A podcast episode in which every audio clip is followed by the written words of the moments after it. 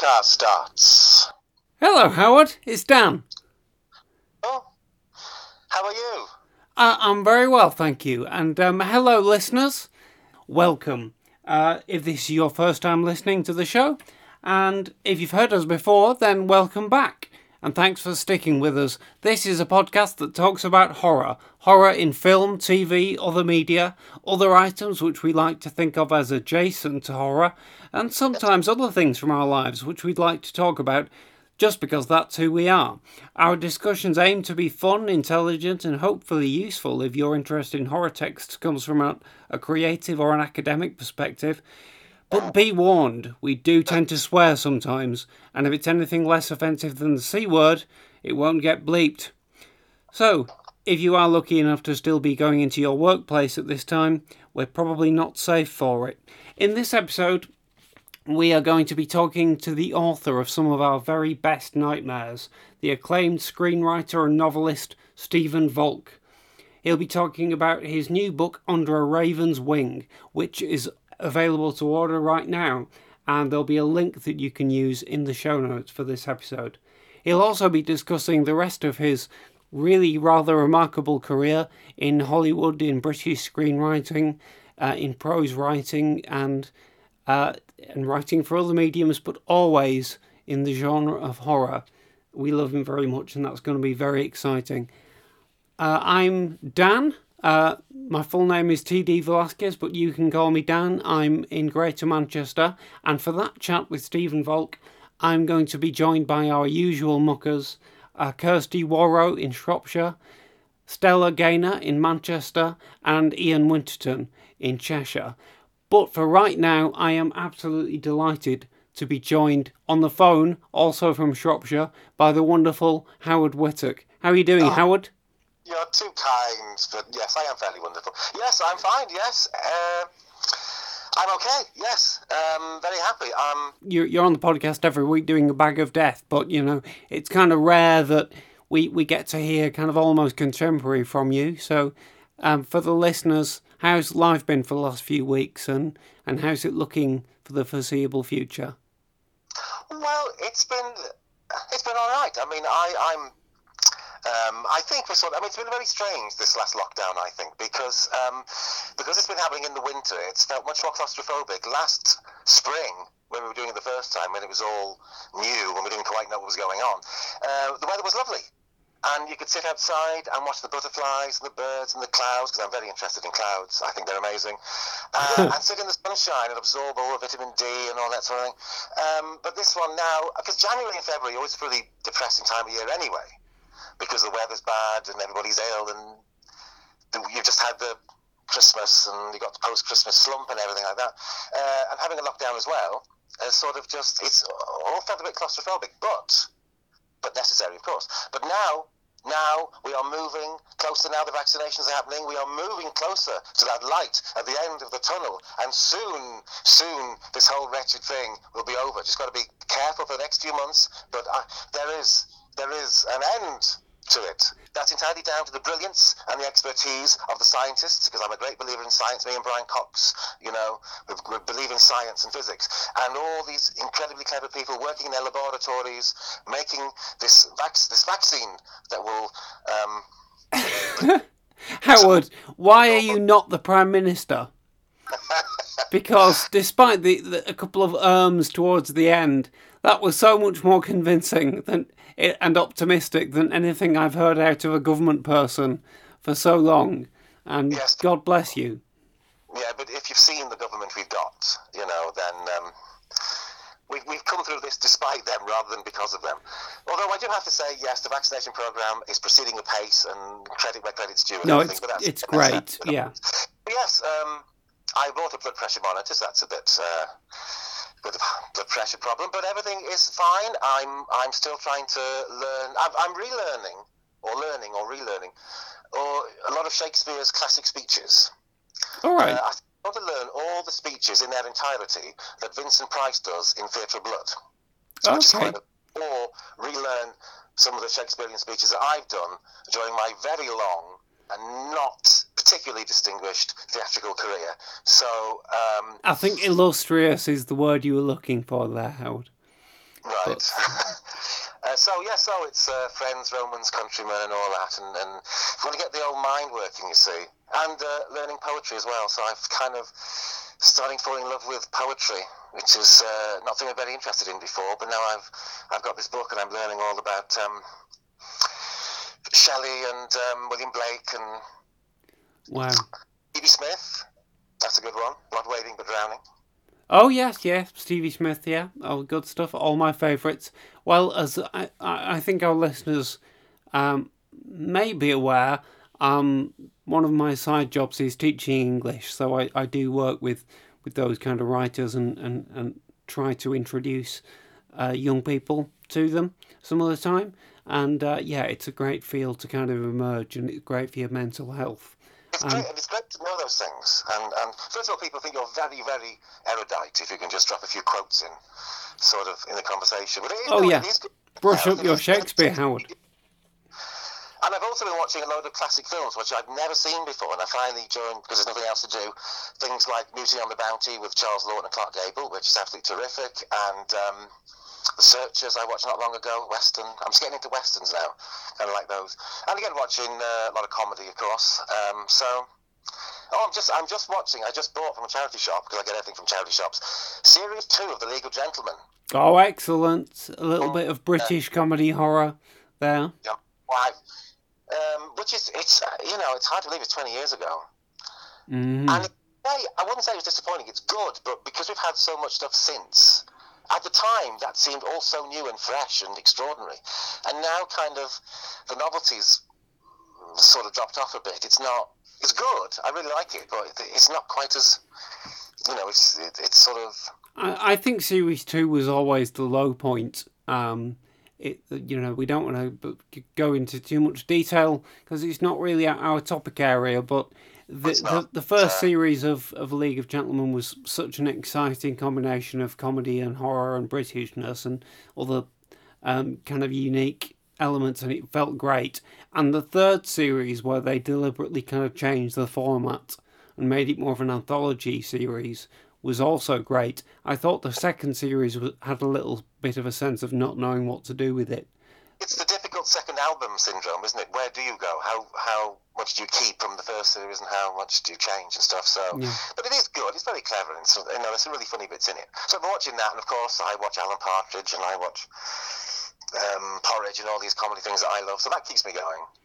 Oh yes, And- I remember th- that uh, one of your recommendations from last year was uh, this time with Alan Partridge, wasn't it? Which I never saw at the time, but it's now on BritBox. So It's I'm not, gonna it's the best Alan Partridge series. I think that's probably I'm Alan Partridge, the sitcom. right. The first series where he's in the Travel Tavern. Yeah. Oh yeah. Sally in that. Um, so yeah, but all Partridge is great.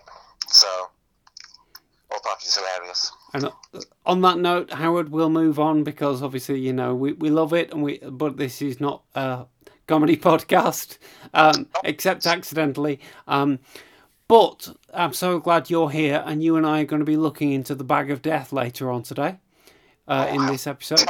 Exciting. Yeah. So um, so what's going to happen now is we are going to let the recording of the interview with uh, Stephen Volk do the talking for us. We're going to move over to that, and the listeners will hear Ian and Kirsty and Stella and myself discussing with Stephen his remarkable career. And then after that, you and I, Howard, will be back to delve into the bag of death and find something unexpected. So I'll see you there. I'll see you. So here we are. We're going to be talking to a man who's been frightening us in many different media on uh, TV screens, uh, movie screens, in prose fiction, in audio drama for about 35 years ish. Um, and he's also directly responsible for traumatizing, I think, every single host on this podcast in 1992 when he wrote the legendary broadcast Ghostwatch. Stephen Volk, welcome to And Now the Podcast Starts, and thank you so much for joining us. That's great. Thank you for inviting me.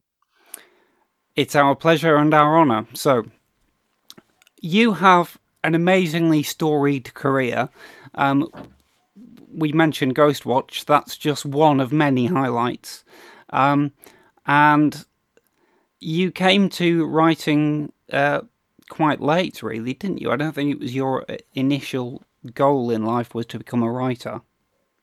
Well, it depends how back you want to go, in a sense. Uh, I mean, in school, um, I wrote stories and that kind of thing into my teens, it wasn't with the thought to becoming a professional writer. That was so. That was a kind of myth or dream on the par with a kind of polka dotted unicorn. You know, it was so outlandish. Um, but I, I just enjoyed putting words to paper and dreaming up stories. But I really was uh, drawing all the time too. So my my path really was to art school um, with the idea to become a graphic designer or an illustrator. Not really sure about what to do, but I was writing the whole time, and I ended up in art college. And at the third year of art college, I, I went into the film department because I didn't really realize that you could specialize in film. So I made animation films. Uh, and subsequent to that, I ended up in film school in as a postgraduate course in Bristol. So here I was in a film school, coming from an art school background, with a whole pile of writing, not really not published writing, but kind of half-hearted scripts or radio scripts, that kind of thing and I didn't really know what to do or what my trajectory was. And one of my tutors was a guy called Bill Stair. This was in Bristol University Department of Drama, and he was not only a scriptwriter but an art director. And his great partnership was with the director John Boorman. He worked on Point Blank and uh, Deliverance and films like that. Wow. Storyboarding and you know being a consultant, a, a kind of visual consultant, as well as helping on the scripts. And I, I was a bit um, of a split personality. I didn't really know whether I was a writer or an art director or what. And I sat down with him one day and I said, "Look, I've got these all these things I've been writing over the years, and I've also got I like storyboarding, I like illustrating, I like designing book covers. Um, what you know, what am I? What am I supposed to do?" And he said, he said, "It's very clear to me that you're not doing two different things. You're doing one thing, which is that you're kind of screenwriting because you're you're storytelling visually."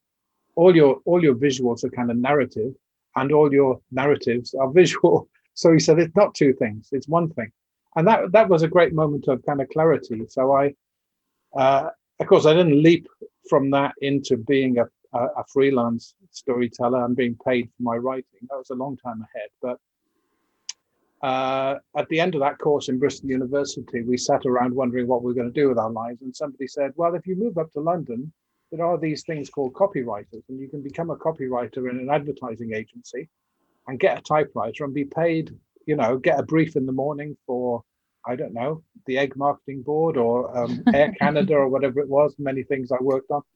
Um, you get a job in advertising and and they pay you to write. I thought this sounded good. So I sent off, I think, 100 application forms to agencies in London.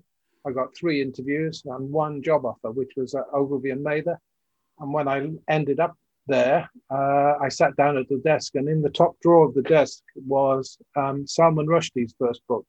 He'd been he'd just left, and he left his book in the top drawer. so that was the start of my career in advertising, such that it was, and that went on for ten years or so. Um, so that um, was a nine to five job, and I wrote I was writing my own scripts in the evening, basically uh, burning the midnight oil. Wow. The way it's meant to be done. I was going to say Salman Rushdie, and I think Fay Weldon as well, wasn't it? She's yeah, famously. Yeah. Who, who, did go to work on an egg? Was that? That's right. Yeah, she worked on that. I think. She wrote that one. Yeah. No, yeah, I didn't. I did. I didn't. I didn't. I worked on. I worked on some of the road safety campaigns, though the Green Cross man. Um, you know, with oh. David Prowse. Uh, wow, you scripted David Prowse. Yeah, I wrote some of those. I, met him. Very nice, very nice chap too. Yeah. Oh, I, I was going to say working with Ken Russell is an auspicious start to a career, but working with Dave Prowse is really an auspicious start to a career.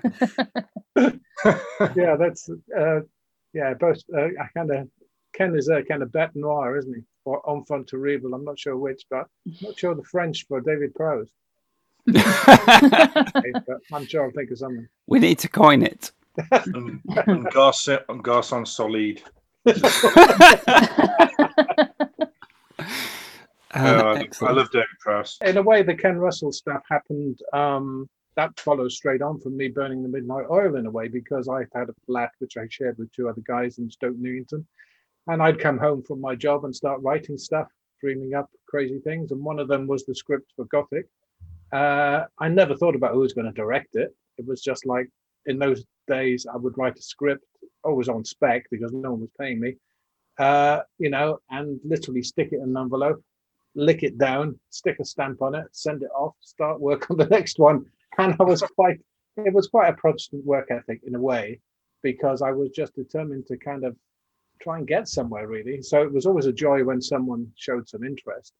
Um, but it was a good few years of that happening before um, I found an agent, which which happened through a connection I had in advertising with a director called Richard Loncraine, um, who, amongst other things, around the time I knew him, he did a, a film Brimstone and Treacle with uh, Sting. In oh yes, Dennis Potter's play film Dennis Potter's the big screen. Play, but the, the the feature film was with Sting playing the devil or a crazy person, depending how you look at it. Um, great film, I think, and great, great play. Um, I'm a very big Dennis Potter fan, so that was someone that was really interesting to me, Dennis Potter, fleetingly. But anyway, that's how I got my agent, and um, and uh, I always say to young writers, uh, you know, beaver away so that when a moment of luck comes along, you're not standing there like a prune with nothing under your arm. I had at least three finished screenplays under my arm when I was mm-hmm. lucky enough mm. to be introduced to my agent, which I'm talking about about 1983, 1984. Um, and I was able to give her three scripts and talk about lots of other ideas and also tell her near misses of meetings I almost got through my own devices of sending stuff off. So I, I always say, if you know, luck happens, but you have to mm. be prepared when that luck happens to actually make something of it. You know, that's my that's my cri de coeur to young writers. So anyway, she I, I, remember what she said when we went to lunch and she took me on and I told her what I'd done. She said, um, "Yeah, I can tell you're in this for the long haul." And I always tell that to writers because sometimes I think young writers think if only I did one work of absolute genius, my career would be would be on, on track, you know. And it's not about a career on track with one piece of work. You've got to show that you're going to work at it and work at it and work at it. And that's what the agent wants to hear. They don't want to invest time in someone that's a one hit wonder or mm-hmm. a one not even hit wonder. They want someone that's going to keep at it. So I, that's the other mm. story that I tell really. But w- one of those scripts was Gothic, and she sent it to Virgin Films. Uh, I had a few meetings with Virgin Films. Uh, Al Clark was the head of production, and a guy called Robert Devereux, I think, was heading it up. Um, and they kind of took it away. I did some tweaks on it, as you always do. And then it went quiet for about two years. I never heard anything. I was ex- literally expected every day to get the phone call that they found a director. And then one day I was in my uh, in the uh, creative department in Ogilvy and Mather, and with my art director sitting opposite me, and um, I got the phone call from Al Clark, and he said, "We found a director for you, and he wants to do it, and it's Ken Russell." Bearing in mind this was 1984 or something, 85. And I put the phone down and I said to my art director, if you'd written a film, who would you least want to direct it? and he said, um, Michael Winner. and I said, uh, I said, second choice. And he said, Ken Russell. but anyway, so so Ken at that stage, even though he directed some of my favorite films of all time, was a bit on the cusp of not knowing where he was. Was he in the States? Was he here? Was he was he going in the mainstream? Was he going in the cult direction? So he's been an unknown quantity, much as he was he, he was a bête noire or enfant terrible still. Um, but basically he was he was great. He was on board and he he he he uttered those magic words, I want to make this in in May. and this was like December. So there's no farting around with hmm. script development or anything. You know, that's the wonder of having a director that knows what they want. He knew he wanted to make it and he wanted to get on with it, you know. So so there was it wasn't interminable script development. Yeah. My um my, my my I was speaking to my dad on the phone today because I know he worked he was assistant film editor on Ken Russell's Rossetti film. Yeah. Um and he's always told he's always regaled us with stories of of uh, his time with Ken Russell that he said he's a very talented but had a terrible temper and he could never say thank you was what how my dad described him. And Well, he the, la- the, the latter bit, I think, applies to every director I've ever met. Um, yeah. I mean, he, he, he said he said he, he said. Uh, I don't, don't mean, you, you said you were a fan of Ken Russell. Did, did you does that go back to his Elgar and his Rossetti and Um, And not so much as I mean, when I was in art school, we were we were all obsessed by Tommy, and we, Ah, used, to, yeah, yeah. we used to go and watch Tommy non-stop. But I think that the film that one of the films, pivotal films that really changed how I thought about cinema was The Devils. To be perfectly honest, I've never seen a historical film that kind of took you by the throat as much as that did. yeah, Um, and I think it still still does, to be honest. I mean, partly, you know, the contribution of Derek Jarman doing those wonderful sets, and you know, Oliver Reed, you know, his best, most amazing performance, but and also the underlying material, which is so evocative and insane. Um, Mhm. and um, you know, so it is one of my, it was one of my favorite favorite films, but um, I didn't really know what kind of director he was after he came off Crimes of Passion. Um, I wasn't sure what I would be getting really, but he was he was absolutely he never lost his temper with me. Uh, the most I got it, I did get it once in the neck when I think Gabriel Byrne, one of the actors, kind of sidled up to me as actors do and say, "Would you mind if we change this line?" Um, and being naive, it was my fir- first film, obviously. I I said, "Yeah, that's fine." And you know, I know now know now to my cost that one should never do that without the director being present. you know, um, and I learned that to my uh, to my cost. But it was Yeah. a valuable lesson. Yeah. He's a force of nature by all accounts. There's a great there's a great quote from uh, Julian Sands, um, who also just worked with um, James Ivory on a Room with a View, just before I think just before he'd been on Yeah, Gothic. yeah, almost And immediately. he, and Oh, he yeah. says, James Ivory is an ornithologist watching his subjects with a pair of binoculars from afar, whereas Ken Russell is a big game hunter filming in the middle of a rhino charge. Which, he's uh, also he's also a rhino filming the rhino Yeah. well. yeah, yeah. No, no. Uh, the the- funny thing is, I turned up at this at the set once, and uh, there was a it was about eight o'clock in the morning, and Ken took me to one side, asked me if I wanted some champagne, and uh, I said no, it's a bit early, it's a bit early for me, and he said oh, it's a bit late for me. And I actually used those two lines in the, in the first episode of Afterlife when I those two exact lines. oh, I thought it sounded familiar. yeah, I just I just rewatched Afterlife, and uh, um, yeah, so I remember that. I thought that line sounded familiar. Well, that's what it's from. Yeah, yeah, yeah. Oh, brilliant, brilliant. So, so after after Gothic, you you sort of do, would you say you go into a sort of Hollywood period for the next two movies? Um, well, it was one of the, it was uh, the kind of received wisdom in those days was um, get the next gig before your film comes out. there's there's an obvious logic to that because there's a heat before something comes out, and then the heat goes off the food, so to speak, uh, afterwards. And I, I remember before the film came out, I had some meetings with producers that came over from the states. One of which was a guy called Jeff Sagansky from Tri, who's the head of TriStar Pictures. And I remember meeting him in the Ritz. Um, it was one of those ridiculous things where I came in without a tie, and the, the man at the door gave me a tie to put around my neck, and then took us in, set us at the table. I took off the tie. Absolute nonsense this country is sometimes. Anyway, um, I, I remember being halfway through the cup of tea, and Jeff Sagansky said, "Oh, me and the guys, uh, meaning the other executives, we were thinking we got this idea about this guy. He loses his wife. The the auntie turns up, and the auntie is a witch, and the auntie's got these evil, evil eyes on the daughter, who she also wants to turn into a witch. Do you want to write it?" It was literally like that, and I thought, "Bing, career, yeah, okay, I'll um, I'll have a go at that." Um, and uh, you know, it was a purely a, a, a career move, really, to get a studio gig, and I, I did that. And um, uh, of course, it wasn't plain sailing. It got rewritten. It got made eventually in in Canada.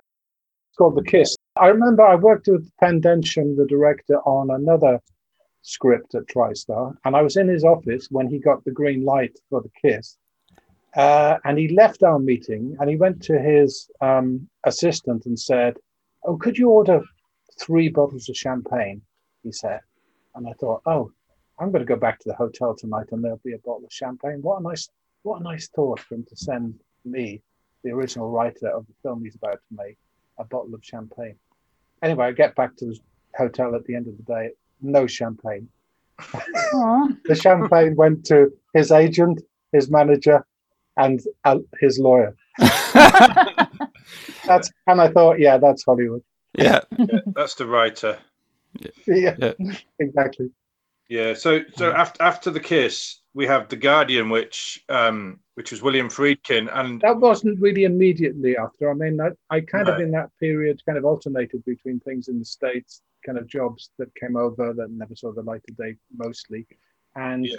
jobs here, which were things that came to me, like for instance, uh, an adaptation of James Herbert's Haunted was something the BBC wanted to do that I mm. worked on, and then that never happened. So there were things like that There was another series someone wanted to get off the ground that being created by Nigel Kneale, a kind of um, investigative pre X Files kind of series. So I kind of dallied oh with God. certain things like that that never never came off. Wow. But also did things from that came from the states. Um, so, St- sorry, Stephen, are you saying that the, if that had been made, there would have been a series which had Nigel Kneale's name and Stephen Volk's name on the credits? Yes, yeah, wow. yeah. But I mean, partly he didn't like what I did, so uh, oh, I, I can't claim I can't claim any kind of wondrous uh, symbiosis there.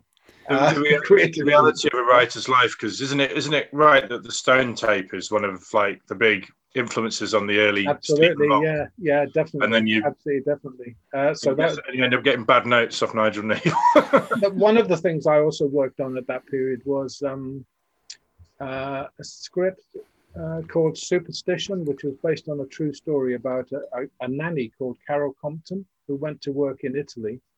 Uh, and these mysterious fires started happening in the houses that she worked in. And um, uh, I'm not sure whether the, the, the, I don't think the children she was responsible for got injured in any way, but but these strange fires broke out, and she was accused of attempted murder and locked up in an Italian jail. And the whole media frenzy got a hold of it. She was called the Scottish Witch, you know. And there's a lot of superstition swirling around it, which is why I called I called the film Superstition. It was kind, of, and I saw it as a kind of like the Crucible, really, as something that wasn't a superstition. It wasn't a supernatural film, but it was about feeling, you know, people's uh, uh, fears about the supernatural, really, and someone innocent um, stuck in the situation. And I kind of met her and researched it.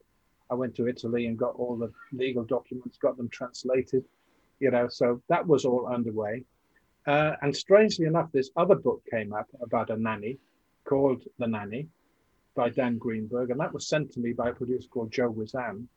Um, and uh, Sam Raimi was attached to it and as director. Um, Dan Greenberg had written a draft which um, pretty much stuck to the book, so had the kind of faults that they saw in the book um, inscribed in the script that they had. Um, and I got approached to do a rewrite, and you know, it was literally the prospect of working with Sam Raimi that attracted me more than the underlying material. So I kind of worked with him a little bit on the phone, and then went to the States. I remember being in Sam Raimi's house when there was an earthquake. That was fun. Heard, all the dogs started howling before the earthquake happened. That was quite strange. Oh. And then and then the floor shook. Uh, and then um, and then what happened was that Sam Raimi went off to make Darkman. That's how long ago it was with Liam Neeson. Uh, and Joe Wizan phoned up and said, "We've got a new director, uh, William Friedkin." And I thought, how the hell? I mean, what we'd what I'd written with Sam Raimi was a horror comedy, and now they've got the least comedic horror director you could imagine. And I thought, what is going to happen? And of course, I know now, you know, for my sins that when a when a um, producer says, you know, he loves the script, he's only got a few changes. You know, that's the time to say bye. See you later. it's never true. Never ever true. So I got on a plane and went out there and met Bill Friedkin, started working with him, and uh, what the producer said would be a one or two week job turned into 12 weeks.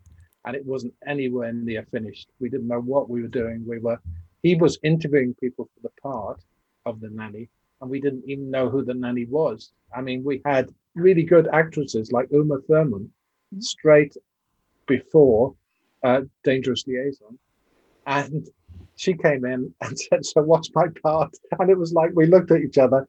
Why am I? Why am I kidnapping babies? I didn't have the faintest idea we kept we kept changing the backstory, you know, and, and it was just crazy, absolutely crazy. It kind of drove me around the bend a little bit. The the the peak point of my madness on that film was I would I would beaver away. We'd have long chats during the day, and then about four o'clock, I'd start typing up the scenes we talked about. So that would take me till about nine in the evening. So I was I was getting very quite little sleep and just keeping going on caffeine really. Um, and I would deliver the scenes in the morning. I'd put one set of pages through Joe Wizan's door and the other one through Friedkin's door. And uh, one day, Joe came out and said, "You know that problem that we had yesterday. You really solved it. You've done a brilliant job. I think it's going to be a fantastic film." And as he was saying it, I saw William Friedkin come out of the other door, looking absolute ashen, saying, I think this is a pile of shit. I think we need to go back and start again. And I thought, I really think I'm going mad now. Not surprised. Uh, it's so much part of a writer's job as well, isn't it? Or writer's life. Yeah, yeah. All these notes. I came home and I had, um, I literally, without a word of a lie, had nightmares about heli- a, a helicopter coming over my house with William Friedkin in the helicopter with a loudhailer saying, Stephen, we need you to come back to Los Angeles. You haven't finished your work. oh, that's brilliant. And there was, there was um, also when I was in the hotel once late, working late at night, there was a big bang. And I thought, oh my God, someone's knocked over a huge wardrobe or something in the, in the room above. And I thought, hang on, this is the bungalow part of it. There is no above. So I thought, what the hell's happened? And the TV was on because I was put the TV on for a bit of company, and the person on the TV said, "Did you feel that?" and I thought I really am losing my brain. oh, I, the, the newsreader's talking to me, and of course, it was an earthquake, and it was uh, a local earthquake, and he felt it just like I felt it. And I oh, put, wow. again, I again I put that in the film of The Guardian. Uh, exactly the same thing happens to the character in The Guardian. that earthquake strikes. Yeah. Oh, don't Sounds waste like anything. Barton yeah. Fink period. Just, Funnily uh, enough, only yes, only yesterday I said um, on Twitter, I think some, or today I think actually, someone was talking about Coen Brothers film, saying how they they thought Barton Fink was their favorite one, and I said. I really like it, but I find it difficult to watch because it's too much the story of my life. I was working yeah. on the Guardian, going mad writing a wrestling movie. Yeah. yeah. Having Satan marching down the uh, burning corridor to give you notes. it really is. It's Absolutely. a writer's film, that isn't it? so, Stephen, you you know you're a few years into your screenwriting career now. You've had a few scripts produced, although mostly you know not not a painless process. I'm just, I'm interested. Did you like any of the films that were made from your scripts? Um, were you happy with them? As a creator? Um, I, to be honest, I wasn't. I, I can't say I was happy with the Guardian or the Kiss. Um, I didn't really know what to make of um, Gothic.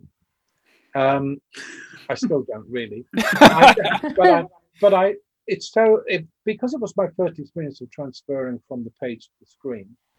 Uh, it was a learning curve, and it was a massive learning curve to see that but the way you see it in your head is not going to be the way you see it on screen. It is going to be through the prism of someone else's imagination. And it takes a long time to get your head around that as a writer, really. So, so my initial kind of like uh, confusion about watching it was was really based on on that uh, cognitive dissonance, dissonance, if, if that's the right phrase, between what I imagined, what kind of film I imagined, and, and what kind of film he came up with when I saw it, I and, and I really kind of battled with that over the years, um, not really knowing, not genuinely not knowing what I thought of it. Um, I knew my reasons for creating the underlying material and all the thematic reasons that were into it, and, and knowing what he added to it, but not knowing what to make of it. And then recently, within about five years ago, um, a friend of mine called Steve Laws uh, had a screening up in Newcastle, uh, an audience screening and Q and A, And I went to it. It's the first time I've actually watched it on the big screen for maybe 15 odd years. And I it's kind of like a lot of water had gone under the bridge, and I saw it afresh. And I actually enjoyed it a hell of a lot more than I ever done before. And I realized that the madness that he captured, which is like being inside someone's skull in a madhouse kind of thing, was actually was actually completely appropriate for something that was supposed to be a gothic horror. And and really that's what it begged to be. It didn't it didn't lend itself to being a merchant ivory or even a um uh, uh i don't know a david cronenberg or anything else kind of film. He he probably was the only and right person to make it in the end i think Yeah, I, I, I think it's an extraordinary film. Um, I've, s- I've seen it a long time ago, um, and I'd love to see it again. Um, I, I didn't I didn't have a chance to rewatch it, but I, I Um, must admit, I'm I, over the years I've been really reassured and heartened by people like Harlan Ellison, who have written Yeah. about how much they they they really adore it. And Oh, I right. think I, I think to myself, how dare I be uncertain about it when someone like Harlan Ellison thinks it's kind of an incendiary kind of work of the imagination. You think, well, fair enough. Let's just take that on board, you know, and just live with it. Yeah, his yeah his quotes all over the Wikipedia page. I noticed today. Mm. It's sort of uh, almost like his is the final word on Gothic. it is a it's it's mad as a box of frogs and brilliant. That's basically. just just the Yeah. elements of it, the Actually, one thing- One thing Yeah. that um, I should tell you, I don't know if you know, was my, uh, the biggest change from the original script really was that I wanted to start with a dying Mary Shelley telling the story. So she's on her deathbed telling the story. So that wrap, wraps up the whole story as her subjective idea of what happened that night Mm. that was that was my idea and he kind of took that away he didn't want to do that and and the idea was you then return to her at the end the dying mary shelley and the creature appears to her and there's a kind of um there's a kind of a catharsis about she's created this creature and it allows her to go kind of thing i always liked that really and i especially would have liked it if vanessa redgrave played natasha's mum Oh, yeah. absolutely brilliant Be wonderful. Yeah. yeah. so that Yeah. drives me mad but that didn't happen. But I think it's because when Ken made it, it wasn't Mary Shelley's fantasy; it was Ken Russell's fantasy. Yeah. So that was the important thing. No, it's it's many things, but one thing it's not is focused. Um, and it, and uh, but but you know you've got it's such a wonderful collision of talent. You've got your scripts. you've got you've got the story of Mary Shelley and what happened at, at the villa that night, and then you've got it is being viewed through the lens of Ken Russell, and it has a soundtrack by Thomas Dolby. It's just so insane.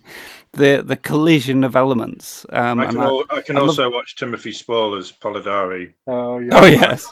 He's an he's he's, he's so good. Well, actually, I remember Tim Tim uh, saying to me when I visited the set once, um, and he was he was actually well into making it, which is was a bit surprising when he asked the following question. I don't really know what kind of film I'm in, he said.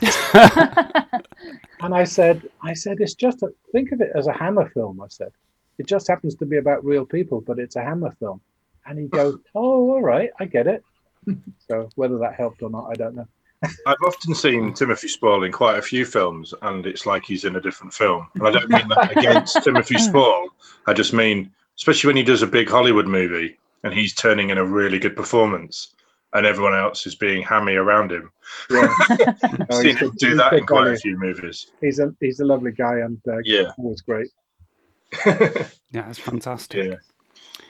Uh, so, um, I think everything we've discussed so far has been uh, within horror.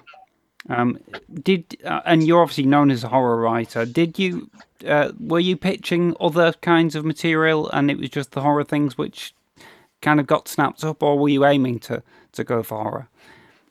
Uh, good question. I mean, I'd like to think that I'm, I'm kind of, I also operate in the kind of pe- penumbra around horror as well as just horror. Um, you know, over the years, I have written kind of science fiction or adapted science fiction books, or or even into kind of crime and thrillers, but they tend not to have happened. But nevertheless, I did kind of work on them. I worked on a adaptation of John Wyndham's The Chrysalids, which I was really pleased with. That, that um, director called Stephen Hopkins. Um, Oh yeah. but that that uh, that never happened, sadly. Um, and also wanted to make a film of the Glamour, um, Christopher Priest, the Glamour. I was very keen on that, but that never happened.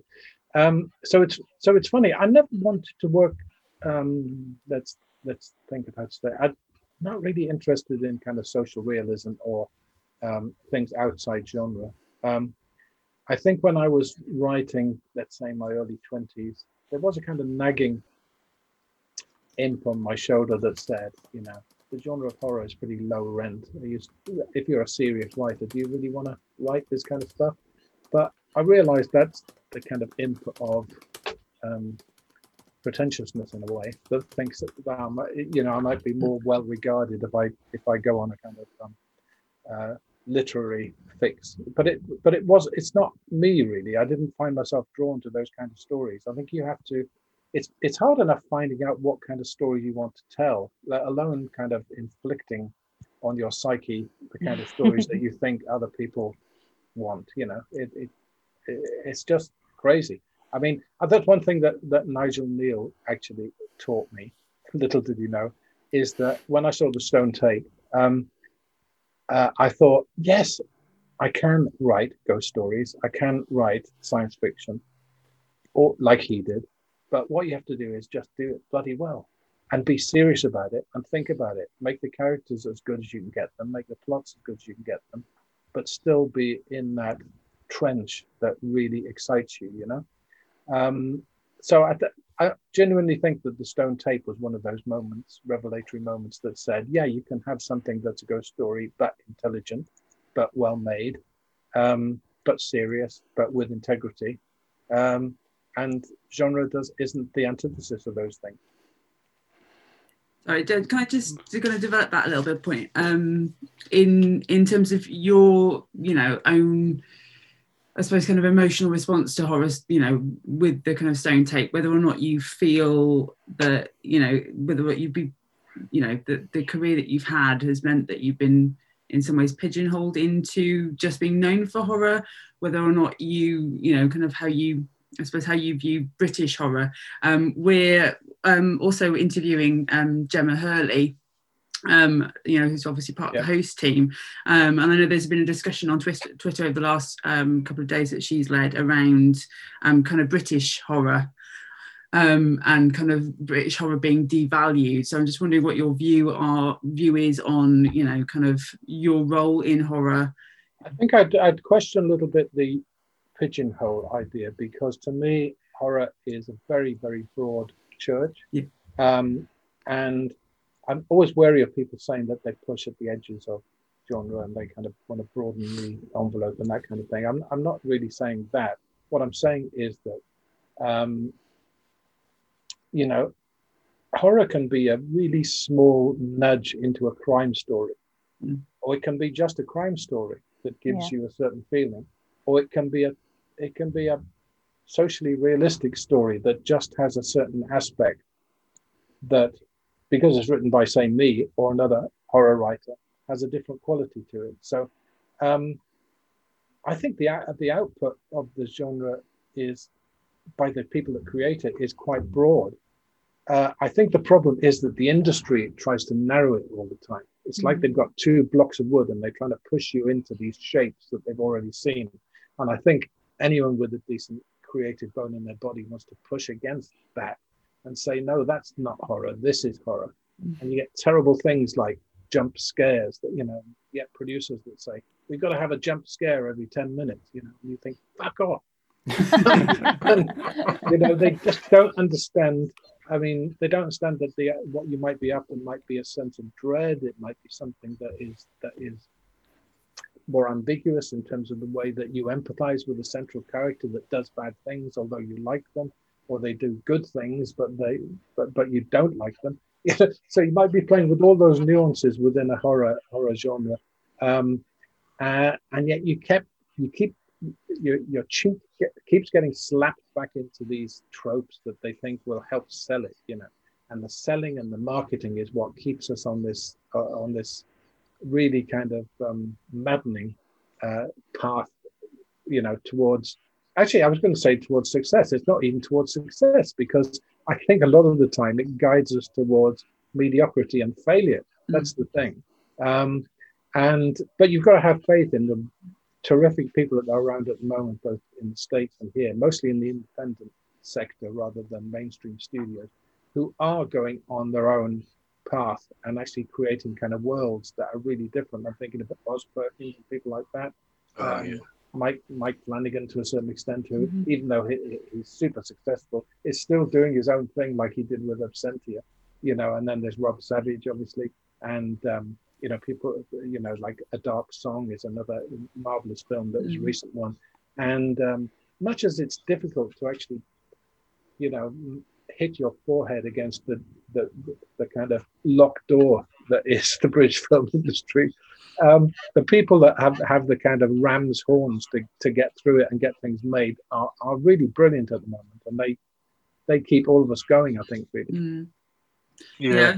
I was just wondering as well about the kind of your perception of um, sort of the openness of um, you know kind of uh, the powers that be in the film industry. Um, uh, you know, in in the UK versus in the US, and how open they are to, you know, kind of horror text in particular. Whether you, uh, again, just kind of thinking about, you know, some of the discussions on Twitter that you know it's the the, the British kind of um, establishment seem to be less kind of open to horror um, or view it as less, you know, kind of prestigious or i think whatever. there's a difference between people that want to direct and produce horror um, who are usually fans you know people like me basically and you um, but i think there's a conservatism about people that want to fund it and sell it and market it yeah. um, and they just look at the figures and they look at the figures and say, you know what? The trouble is that people in this country, in the UK, they'd rather go and see a film with American characters than they would with British characters. So why would we put money into a British set movie when we Mm. can actually, you know? So you get that, you get that kind of problematic kind of reality check, really. But I mean, the good thing is you don't break out of that until you break those rules. I think and and we've got to keep breaking the rules. I mean, horror is about doing what's not allowed. You know, um, uh, you know Ramsey Ramsey Campbell said, you know, and I was use it in relation to Ghostwatch. Really, horror. The business of horror is to go too far. You know, so it should always be disobedient. It should always not take no for an answer. You know. Yeah, uh, yeah. I'm, I know Ramsey Campbell. I'm just adapting one of his, uh, the Hungry Moon, Oh, uh, fantastic, for yeah. audio. But uh, but I was just thinking about. Um, I was just thinking about. Uh, you've you've done a lot on TV in this genre, and that, in my experience, seems even more unusual because you come up with a horror idea, and agents will say, "Can you call it suspense? Can you make sure you don't? Can you make sure you uh, you know they won't buy horror? Horror they don't do TV on horror." And we've talked on this podcast about how difficult it is to They say supernatural. They say, can we call it paranormal? Yeah, We call it paranormal. They say, oh, can we just call it thriller? yeah, I- yeah. I absolutely loved your Midwinter of the Spirit. Oh, thank you very much. That, yeah, is that was, just I mean, that had the benefit of having a book out there that was successful, so it was an easier sell. But I tell you what happened on, on that particular occasion was um, uh, it just landed on the right desk at the right time, and that's all it was. And half of these things happening is about being at the right place at the right time, and there's nothing you can do about it. Um, and uh, ITV Studios, um, Phil Collinson, you know, of uh, Doctor Who fame, was the producer Yeah. on it, and they want, you know, I got interviewed. Many other people got interviewed to do it. Phil, bless him, was a big fan of Afterlife, and so most of my answers, how would you do this? How would you do the supernatural life? I just said, well, I'd do it like I did in Afterlife. So that was my that Yeah. was the extent of my job interview, really. But anyway, I got I got the gig and and they commissioned the script and and it it was one of those things where it landed on the desk of the, of the head of drama when they were thinking, oh, I, I wonder if we should do a supernatural series, and it was as simple as that. They they they wanted it at that time, and you know, nine times out of 10, 19 times out of twenty, the timing's wrong. You know, um, but we were just lucky in that case. yeah. I mean the, um, I mean, yeah. You, you've I mean you've been lucky slash really talented to plow your furrow in TV, film, and fiction. Um, I mean, I guess the big one is is Ghostwatch, um, which obviously Stella, Stella is our Ghostwatch expert. Um, so, uh, do you ever get Okay, so what I so I ask just, me I just, I just said, do you ever get something- tired of talking about Ghostwatch? Yeah. I was say, ask me Before something Stella that- goes on. ask me something that hasn't been asked before. I dare you. No, I'm kidding. Uh, I mean, well, I've got I've got a long list. Anyone can do it, Stella can do it. Well, well, first of all, thank you for scaring eleven-year-old me to death. No. So that was good. Um, and you know, it's not done me any harm. I'm absolutely fine. I can sleep well without Valium. It's all good. Um, so I wanted to know. We all know the reaction to Ghostwatch, the backlash and the tabloid newspapers and all the complaints, and in part that sort of helped to cement it as as the legend that it is. But what was your, or how did you anticipate the reaction to be? What was your intended reaction to to Ghostwatch? Um, I'll try and I'll try and be absolutely honest about this. But last time I was absolutely honest about it, the producer laughed in my face and said that's not true at all. Um, and that was at the that was at the 25th anniversary we did at the BFI where I was asked that question and uh, and I said what I'll say to you now, which was uh, I always thought that I was writing it for someone like me watching the Stone tape. Okay, Yeah. just to refer back to what we've been talking about. So someone like me, you know, 15 or 17, tuning in to see the Stone tape and just being mesmerized and talking about it the next day. I mean, we lived on that when we were in school. Going on Monday morning, we couldn't wait to talk about that great thing we'd seen that weekend. Mm-hmm. and that's what I love about TV. That that what we now call kind of water cooler moment or whatever. So I thought, wouldn't it be great to do a ghost story with that water cooler moment that everyone is talking about the next day?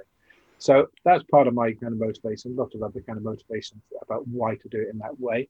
Um, but um, yeah, so what I thought would happen is someone like me would tune into it, watch it, and maximum 10 minutes into it, you'd realize, oh, yeah, I get it. This is a fake thing. And then you'd realize this is a drama, but okay, that's a good gag. We'll go with it, see what happens. And that's what I thought. 10, 15 minutes in, you might buy it 10, 15 minutes, and then you think, oh, I've got it. Okay, so this is a drama, especially as it's signaled as screen one, you know. Yeah. But nevertheless, we would do it as if it isn't. That's the whole game we were playing. But people wouldn't really buy it all the way through. And in fact, the producer, when we had many talks, she said, kind of like 10 minutes from the end of the running time, she said, I think by now everyone will get it. So can we please just be really over the top at the end? Because I don't want anyone thinking it was real at the end. So we'd had all the exploding lights Yeah. and talking to the camera and all, all that craziness in the studio really and and a kind of strange time jump which doesn't work in in the time scale of the thing anyway um, and she kind of wanted that because she thought we'd have earned it by then we hadn't we were in trouble. Well we and as it turned out we were in trouble. So um, but yeah i mean when i told that story on the stage of the bfi she just looked at me and laughed and said i don't think that's true at all. I think we all sat around wanting it to be the next war of the worlds and expecting people would be running down the street waving their arms kind of thing. She didn't actually say those words but um i don't i don't remember us thinking about the reaction in terms of an audience when you're working in a piece of horror i think you're thinking about is this going to get under someone's skin are they going to Mhm. get this moment you're thinking about you're kind of tuning the engine you're, you're kind of Mm. giving it its mot all the time you're not really thinking about what's going to happen when it's going to be running on the motorway Mm. that's a weird kind of analogy that got away from me there, but um, um, yeah. So that's really what I anticipated, and I, maybe there was a kind of double speak going on in my mind, which was I'm going to say this to myself because I don't want to contemplate that people will be genuinely terrified. Mhm. So I have a kind of, I have a kind of, I'm preparing myself with a screen memory so that I don't have to contemplate people to get really upset by it. but I didn't think so because I'm working in genre. It's not a question of people getting upset by what you do because the people that like the genre won't get upset by it. It's the hmm. pleasurable terror and all the rest of it. But of course, what's what doesn't work with TV is a whole pile of people are going to watch it that aren't horror fans, Yeah. aren't ghost story fans, aren't and in this case aren't really clicking to what you're up to. So it became a much more complex kind of Venn diagram or formula Yeah. than I could possibly have unraveled. Really, I mean, you know, I've done a lot of thinking over the over the years trying to unravel it, but I don't think I could have anticipated it any better than we did. Really, Mm. Yeah. It You had you had people phoning in saying you're messing with forces you don't understand, and yeah, maybe we were. broadcast. Maybe we, maybe we were. Did you see? You didn't see the last leg on Friday, did you? They did. I saw it. We were just talking Yeah. about it before, and I watched that show every bloody week. And then last week I didn't. So I was like, no, no, I'm gonna, I'm gonna watch a film. I'm gonna watch something. They a did bit it- More they nu- did it well, nourishing. And they actually. bloody They- they- talked about it, especially didn't they? the they did the whole ending, which was very clever and uh, quite Yeah. strangely touching, really. Yeah. I'm gonna, Yeah. I'm gonna watch it again as soon as catch we've done. I'm gonna, Yeah. I'm gonna find it and watch it. But I can't believe the one week I didn't see it in years. That is Stephen, can, Stephen, can I ask a, li- a linked question? Um, Sure. So, since since you know, kind of Ghost Watch, um, what kind of other you know film or television programs or filmmakers who um, have made stuff and kind of reference Ghost Watch um, or credited Ghost Watch as being kind of influential, um, have you found most gratifying? Well, I was very gratified by Inside Number Nine.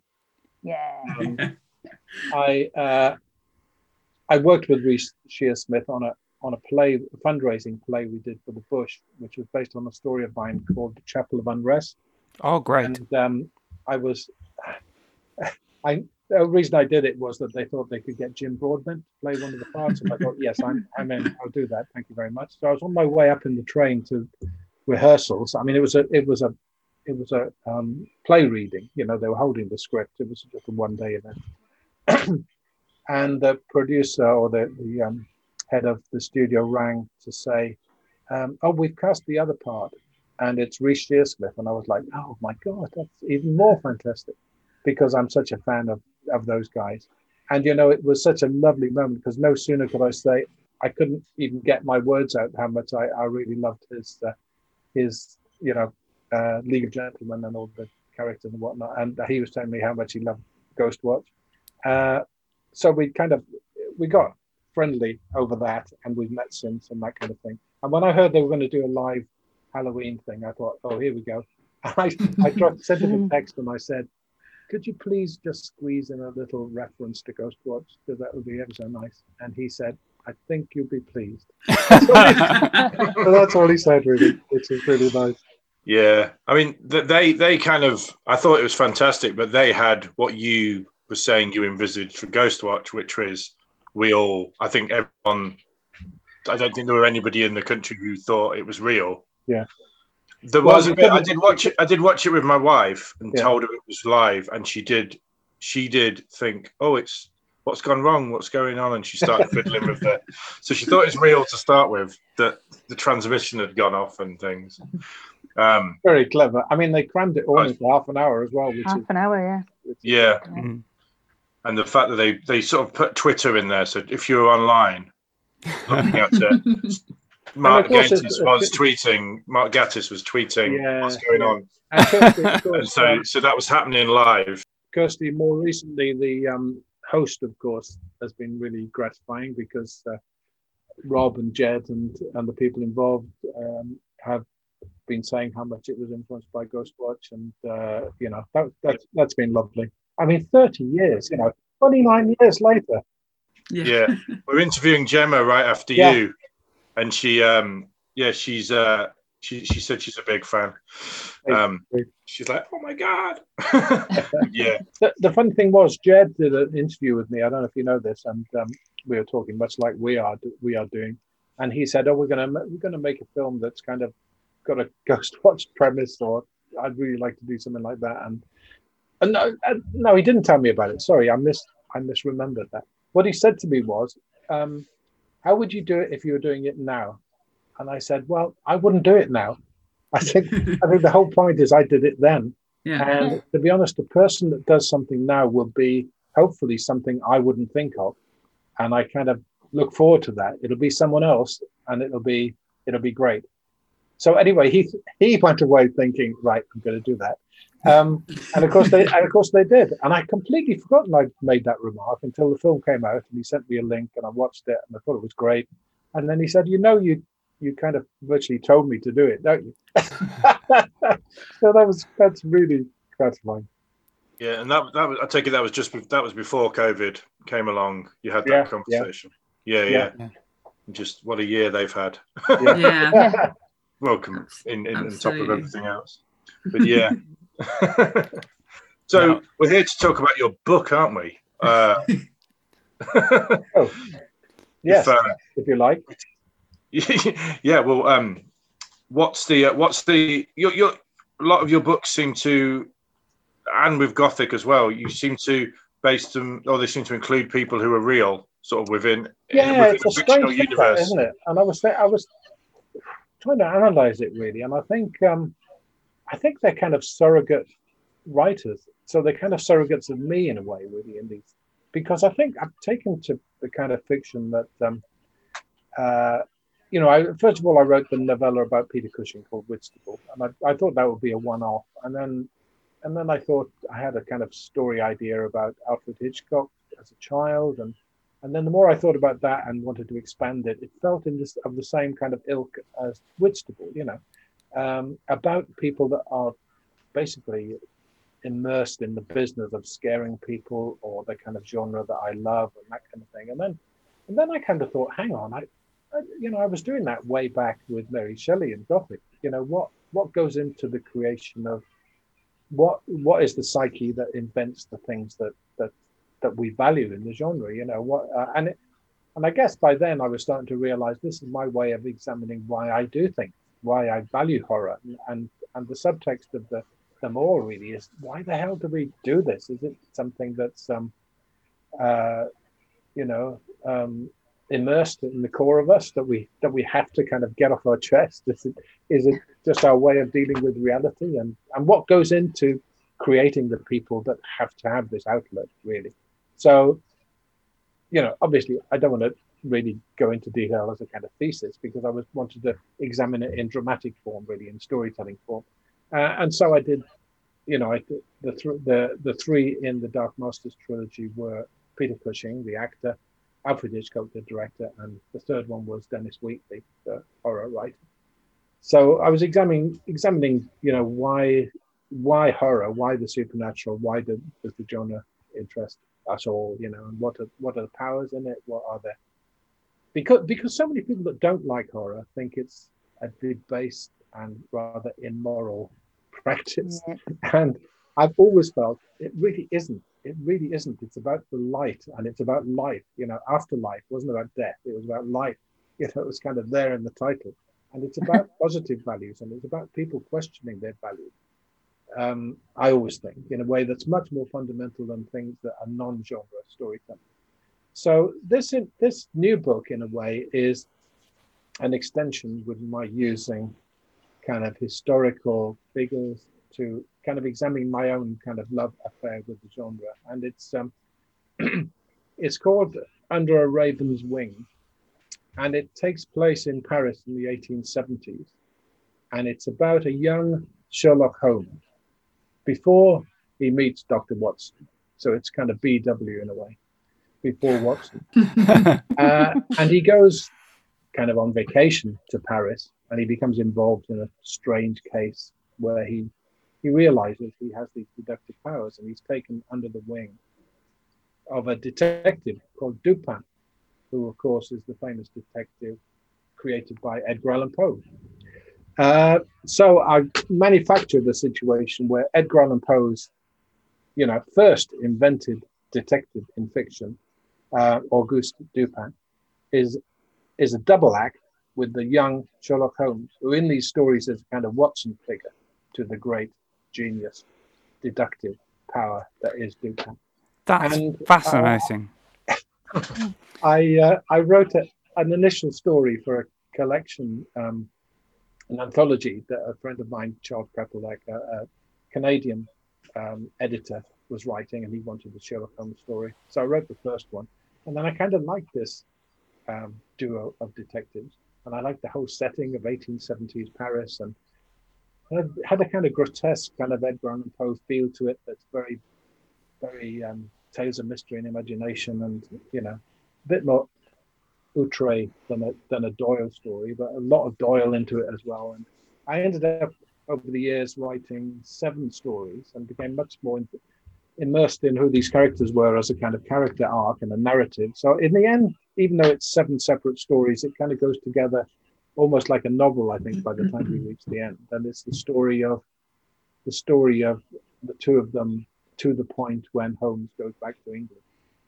Um, Uh, and uh, Yeah, I was going to say. So, so it sounds, it sounds, it sounds brilliant, but it sounds quite meta as well because Dupin is obviously, obviously seen as the person that made Sherlock Holmes and every other detective yeah, yeah, afterwards. So it's kind of you're you're having that the fictional characters. it's. Dupin Uh, is making I- Sherlock I Holmes. think I can say it's nothing if not meta.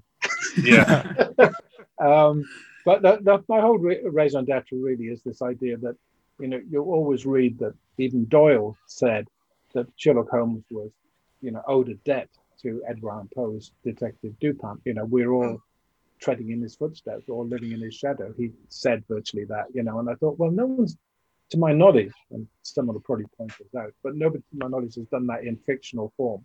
yeah. No, it's, characters, you know, it's it ge- took a lot of con- contriving to actually get it, you know, to get it to, to kind of work. But I mean, I've got all sorts of historical characters in the stories. Like I've got the um, uh, um, uh, Doctor uh, Professor Charcot and the hysterics in in Salpêtrière Hospital. I've got uh, Jules Verne um, and his stories about you know visits to the moon. I've got you know an old man who has a perverse interest in visiting the uh, Paris morgue. and I've got the, the, you know the true story behind what eventually becomes the Phantom of the Opera. So there's a lot of um, there's a lot of meaty stories there. I hope I hope people will really enjoy it. Uh, But It like sounds- you say, it, it does fit. It does fit into that format that I've done with the Dark Masters trilogy, and and in fact with Gothic as well. Um, just in terms of um, just just investigating in story form my my love of it really, and why why all those things appeal to me. Yeah, you, you you'll know your Holmes a lot better than me. But um, doesn't Holmes talk about Dupin in the Scarlet Letter? Uh, you mean a study in Scarlet, Ian? Stu- sorry, study study in Scarlet. Yeah, see, I think he calls him a, a pretty inferior fellow. yeah, yeah. But, but is it is it right that he he talks about him as though he's a real person, not as though he's a fictional character? No, So- no, I think he. I, I, I think Watson says it some, sometimes when he meets. Watson says when he meets Holmes that he knew of Dupin in in the story, but he had no idea such people existed in real life. Oh, I see. Uh, I thought maybe I thought maybe Doyle had Doyle had gone kind of uh, early meta.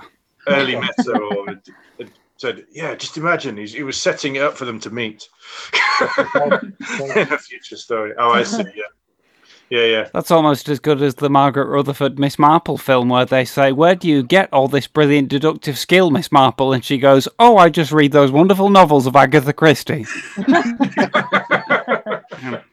Uh, Yeah. sorry, sorry, Ian, I interrupted you. No, no, no. It was. Uh, I was. Uh, no, I just. Uh, it's. Uh, it definitely sounds like an amazing book. Um, Oh, it should, it should right- like I said, right up my I should- alley. I should effectively plug it properly and say that it's, it's coming out from PS Publishing, Mhm. and um, yeah, it should be coming out pretty soon.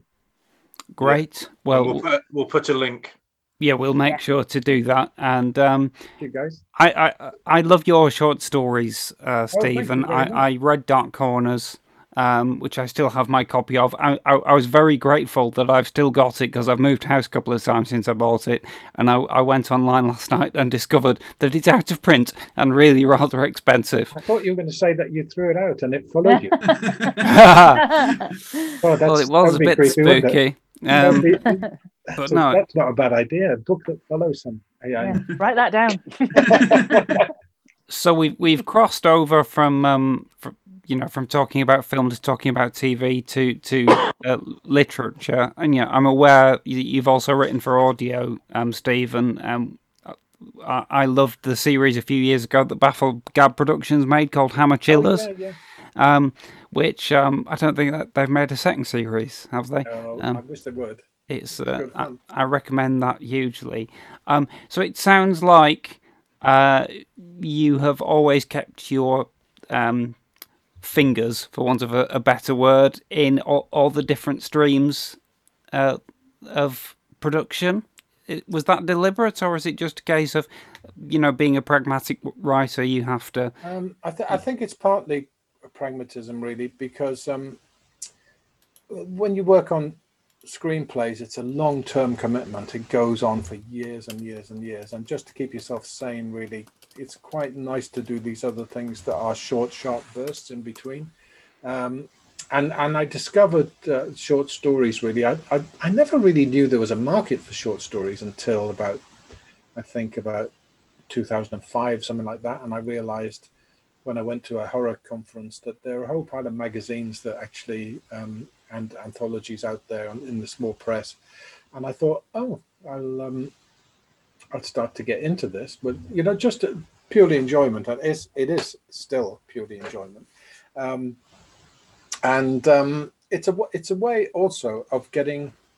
Like I don't literally take scripts that have been rejected and turn them into stories just to get them out there. I hardly I can't remember any time when I did that, but but it's a way of actually seeing something, writing something. I mean, sometimes a short story will only take you a few days, and then you send it off, and six months' time, it's in a book.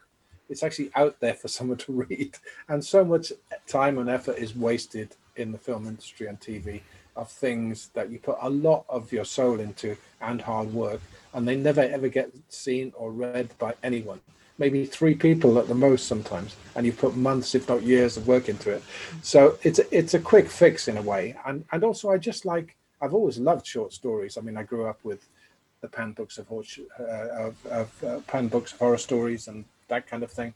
Um, and i've always loved that. I've always loved uh, poe as you could tell. And um, so the the discipline of a shorter form is is really interesting. And and often you can you can if you've got a short sharp sharp shock of a story for instance or not even a shock but just a an idea that's suited to a short story it's not something that will translate into something that you could sell to tv you know? How many kind of half hours or 10 minute slots are out there? Not not many. I mean i know people are doing things direct for youtube now and that kind of thing making short films but um you know the the great the great um uh, onus now is to come up with things that are long running series, you know, six parts, eight parts, five seasons. You know, this is what people want. Uh, and um, so, it- so it satisfies a different, different part of, you know, I just like stories of all shapes and forms. And if an idea comes and it's in that form, then, you know, if I've got the skill to pull it off, then, then I will. I mean, a lot of the time, if I, in any of these mediums, I come up with an idea and I think, you know what, I can't write that. I haven't got the skill to pull it off, or I don't know how to do it. And you know, a lot of things uh, I'll abandon or I'll kind of just not do quite early on. You know, writers very uh, seldom talk about that aspect, which is working on an idea that just doesn't come to anything. I mean, I'm not talking about doesn't come to anything because you've given it to people they can't sell it, but just it doesn't work on its own terms. Um, but you you know but you never know you can come back to it you know i've come back to ideas that that are malformed or half formed years later and i and then i think you know what? I can i can i can do it. I did a i did had an idea for a script like 20 years ago when i read a little cutting that said that thomas thomas edison in the early 1920s was working on a machine to contact the dead. And this was a report in scientific american where he said with the rise in spiritualism, he wanted to create a phonograph that could talk to the dead. And I, I hid this away. I got all these biographies of Edison, and he might have been taking the piss for all I know. But anyway, eventually, I eventually I thought, you know what? All this idea of researching Edison is driving me around the bend. So I, I just thought one day I'm not going to research him at all. I'm just going to write the bloody story. So I did write this. I did write a script called The Listeners, which was about Edison inventing a machine for talking to dead. Um, but that mm. took like 20 years to just have the gumption to get on with it you know and that that to me that happens quite a lot Not sequentially, though. Hopefully, No. multiple well, I like, ideas to, I like to kind of i mean i think most writers are like this you know we call it kind of spinning plates i don't know if any of you remember the old sunday night at the london palladium where Yeah. where someone used to come on and spin plates at the end of poles and then rush from one to the other and keep, keep them spinning and then some would come crushing to the ground and that's what it feels like being a professional writer a lot of the time some of them crash to the ground and you fling other ones up and keep them spinning you know Wow. Um, Love it. Yeah. Something that we've talked about on this podcast before, and I'd love to get your take on this, Stephen, is the fact that TV has changed so much um, in recent years and decades, particularly with regard to horror. I mean, I, I remember I saw a screening of Ghostwatch in Manchester, and you were present uh, 15 years ago. oh wow and afterwards you did a q&a and one of the questions was um, you know horror films do well what, why can't why why don't we get more of this stuff on tv and your answer then was because when people are with horror films you know that people have paid money to see that specific film whereas you've got to be more careful about offending the TV audience because as you said earlier you know that they're not necessarily there just for that genre or whatever. Whereas now we've got a situation where Stella here is able to is able to educate us on on the um, the marketing situation in America which allows kind of whole kind of network channels to be based around horror content like uh, AMC and, and FX. And, uh, you, you know, that situation hasn't quite been replicated over here, but you do get, there's been a real proliferation of horror content on TV in, in recent years. And I just wondered if, does it seem different from your point of view? Wow, yeah, it's completely different. I mean, just that that remark seems so out of date now, doesn't it? With all the streaming. Mhm. Um, uh, I was referring, obviously, in my defence, to Channel Four, BBC One and Two on Mm. ITV, and Sure. not much else really. Um, I, I was aware of at that time of HBO, probably. Um, you know, uh, HBO was seen as as kind of breaking down the boundaries of things like swearing and sex and all the rest of it. But that was pretty much all that was around, I think, when I was making that kind of remark. Or maybe I was only thinking of the opportunities in the UK. I, that's my defense anyway. But now I think, I think those outlets are still have those biases. I think you'd be, I think you'd be hard to make explicit horror on, say, Channel Four or even or ITV. Um, Mm. by e- explicit horror. What do i mean by that? I, I mean hmm. i mean gore you Yeah. know gore and upsetting things and you know you don't have to you ever watch you ever watch gogglebox? Do you ever watch the crowd on gogglebox when they watch something scary a scary movie? They go absolutely nuts. They climb up the walls and that kind of thing. And that's probably the british mainstream tv audience you know as opposed to you know hardcore horror fans and that kind of thing really. But there are many more there are many more outlets now.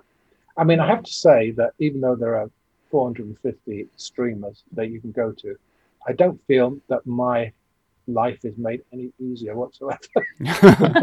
In terms of where i can go or, my, or my producers my my putative producers could could go because it's like a it's like a kind of log jam really. It's it's everyone is trying to go to netflix so everyone's trying to go Yeah. there so you're reliant on those gatekeepers and those um, producers to get you through. I mean with with few exceptions i don't think writers have conversations with um, drama controllers you know so so it's people ushering you to the right place really and developing things with with the individual producers and production companies that that are well placed to have those conversations and and get it through. Um, i mean i had a conversation with producer a couple of months ago and to my astonishment given that he was a british producer he said oh i'd really like to do something like american horror story. And i thought really? Have you seen that?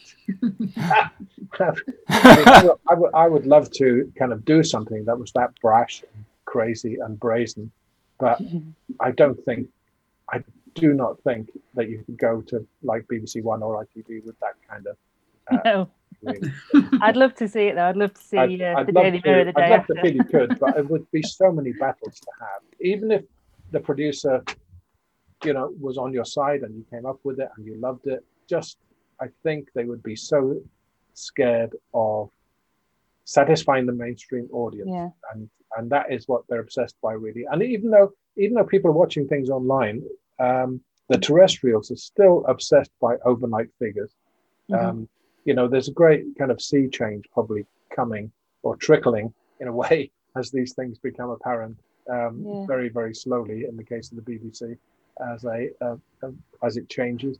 Um, but I mean, we've we've had it. in- I mean, since I made that that in retrospect rather rather um, limited remark, I think. I'm that- sorry, Stephen. I feel like I've given you a complex. no, no, it's no. I just think it, it, it, it.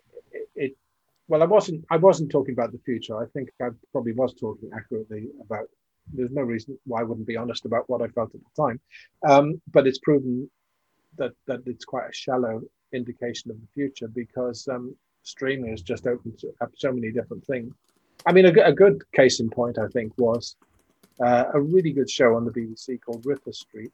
Um, uh, finished, got canned, I think. Then it went to Netflix, got another series, I think. Was far better on Netflix than it ever was at the BBC. It became the series that it deserved to be, I thought, in the end. It was really fantastic. Uh, and that to me was an example of how the streamers can be creatively freeing. Um, yeah, I was I was thinking that with Midwinter of the Spirit because that only got one season, didn't it? yeah, yeah. And I felt I felt I was very hungry for more of that. Uh, Um, that's I thought it was um, I'd like it was to, I'd. It was genuinely genuinely scary in a you know in a. Yeah, I was surprised. it- I mean, the, the director Richard Clark was fantastic. I mean, I didn't dream that he would really push it as far as he did in terms of Hmm. atmosphere. He did a brilliant job, and you know, um, Anna Maxwell Martin was so grounded in that part. She was absolutely Hmm. brilliant. Uh, I would have happily done more. and So would you know, uh, uh, Phil, the, the producer, would have wanted to do more. Unfortunately, it was. It was it was the bad luck. We were up against uh, Dr. Foster, and everyone was watching Dr. Foster, you know. And oh really the funny thing was, it went out early October, when in fact it would be more suited to November or getting on for December. But Yeah. ITV were actually very keen on it, um, so they brought it forward in the schedules. But it, you know, Sob's Law, it clashed with Dr. Foster, and that was the big hit at the time, you know. And we, so just, we were just done with the figures. yeah. It's so, it's so annoying. The thing is, I was watching both because I was watching them both on. well, people. I wasn't watching. I, I don't know when I last watched something on transmission. Yeah. Um. No, I just It's can't all remember. changing, isn't it? It's all changing. Yeah. Yeah, yeah. absolutely. And Yeah. and also what you know another thing from my point of view is the um, it's it probably sounds irrelevant, but the duration of a piece of drama, you know, be it half an hour, be it forty minutes, be it fifty minutes, be it an hour and a quarter, or three episodes, six episodes, ten episodes, it seems like all bets are off now, which is very refreshing. You don't have to keep to the Mm. hour episodes that always used to be the thing for, for BBC. You know, always had to be a certain number of minutes and that kind of thing. I mean, it it still is in a way for ITV, but um, but the streamers are much more malleable in terms of the Mm. form that, that drama takes. You know. Even in terms of episode length, which is Yeah. which is freaking some viewers out. Yeah. Like there's an episode they're used to 45 minutes, and then they'll get one episode, and it's been 20 minutes, minutes. and Yeah, it's like. yeah. Well, we don't like Well, it. and the, and the, yeah, the, the idea the idea yeah. is it's it's like when you re- basically you're reading a book, and one of the chapters is short because that's that's what that chapter demands, Yeah. Yeah. kind of thing. Well, there's lots Um, of the writers, for you know, writers and directors that are working with Netflix stuff. They're saying that we want the the story to dictate Mm. how long an episode is, not because there's no schedule anymore. And then when certain shows do do it on Netflix, so the last one that I noticed that had its episode length all over the place was Black Summer. The first episode is an hour and a half, and there's one in the minute, middle that was 20 minutes, and the finale is like 12 minutes. And I thought, well, this is great because you can just bash through it in, in a day, and I really enjoyed it. But I saw lots of people complaining on it, going, well, "Why was the episode so short? I feel like I've been shortchanged," and that was really odd. I think something should always have a, a structure. that's Yeah. It sounds like Black that- was that- like that, and everyone went, "Huh?" I mean, I remember again Ripper Street. I remember the very last episode, which I thought was absolutely brilliant. I think that was, I think that was an hour and a half or an hour and twenty Mm. And it Mm. really deserved it because it Yeah. got into the essence of the main character so brilliantly. Uh, I really thought it was magnificent um, ending to the series, and it really, it really held for that hour and twenty minutes, hour, hour and a half, and um, uh, I think, I think you know, you can earn that and I think you can also earn a long first episode. But Yeah. um, yeah, you can earn anything. But but, but when it feels like there's been some panic and filling in or something, it probably Mm. does. Like anything else, it just you know it, it depends whether it feels like it the, the decisions have got integrity, just like any other part of that. Mm. Mm. What have you What have you got coming up beside the uh, beside the novel? Have you got Have you got Um, TV coming up? Um, to be honest, last year everything has gone on ice. To be honest, last year I had a um, had a feature film that was uh, with a director that was very keen on it in January, and it was it just got completely, um, like I say, on ice. Or the picture that brings to mind is that at the end of The Empire Strikes Back, where Han Solo becomes that bronze figure, you know, kind of thing. uh, have to Oh, wait. dear. For, you have to wait a whole year for the next episode. That's what it feels a bit like. And I'm, I'm gearing up on a television series that's going to be supernatural. That I'm hoping to really get my teeth into right in the first episode. I've got a couple of. I don't know if you know a novelist called Tim Lebbon who wrote The Silence. Oh yeah, Oh, the yes. aliens, the aliens He's got- books. Yeah. And he wrote the introduction to your Dark Corners He uh, did. anthology. And, uh, yeah, that seems like a long time ago because I, I kind of know him that well then, and and uh, I know him really well now. He's one of my best mates, and we've written a we've written a TV pilot and a film. So those are both in development. Um, yeah, quite a, quite a few irons in the fire, gearing up, but nothing screen wise going to happen immediately. Just have to keep uh, yeah, keep spinning, keep spinning the plate. yeah. Uh, Tim Lebbon's amazing. He's uh he's uh well, Dirk Maggs is a friend of the podcast, and his uh don't know if you heard his take on eight Tim's alien alien novels. Yeah. I know they've worked together. Yeah. Oh, they're pretty amazing. I'm trying to remember the name of Tim's alien novel, but, but there's so many things called Alien something. Out to the out, was it out to the shadows, or was that yeah, different? yeah, that's right. yeah. that was his, wasn't it? Yeah, yeah, yeah, yeah. Fantastic. Uh, Stephen, we've we've kind of done a whistle stop tour of your wonderful, uh, amazing achievements in, in the horror genre. I wondered. Now we've reached the end of the line. Well, um, before we, we, we enter into the station, I was just wondering if you have a favourite uh, um, or, or something that gives you Hmm. particular pride that you've um, created over the years. Um, oh God, it's a bit like which which child you, uh, you know. Um, Sophie's choice. Um, um, you know, it's really difficult at the moment because I'm on a on a kick with um, with Under a Raven's Wing, and I'm really partial to historical settings and horror and that kind of thing. And it, it especially I think at the moment where I'm feeling like I want to escape from real life even more so than usual. And you know, going back to something like 1875 uh, and dealing with people in top hats and that kind of thing is really appealing. And and also I, I really enjoy it, but it's not you know I never think it's pure escapism because I like to think there's something more going on than the surface always. But um, but I kind of yeah I'm on a bit of a kick of historical horror at the moment, so maybe I think I'm going to start thinking about another novel that's in a historical setting, but related to uh, related to horror. I think. Um, but what I was going to say is that the, the thing I, I think is that I'm most kind of proud of is is the next thing in a funny kind of way. You still always be anticipating that the next thing is, is the big kick, not the last thing. Um, and uh, you know, in in some ways, all the you know over the years, it's it's really humbling to have so much attention on Ghostwatch. But you know, 30 years ago, it would be nice to just just pull off something else that's not not pull off in the way that it's a gag or anything, but just come Mm. up with something that you know, like It's a Sin was on the other the other week. Fantastic Yeah. TV show, and and uh, you know, I particularly absolutely loved it. Not in my genre at all, that is to add, but just fantastic TV, brilliantly written, and Yeah. that Well, is that's that's why it was because it was we started chatting on Twitter, didn't we? Because um, because Russell Russell mentioned I was at the Writers Guild thing, and Russell at the end mentioned mentioned Yeah. we can bring down the government with a psychic psychic thing like Steve, and he said like Stephen Volk's like Stephen Volk's Ghostwatch.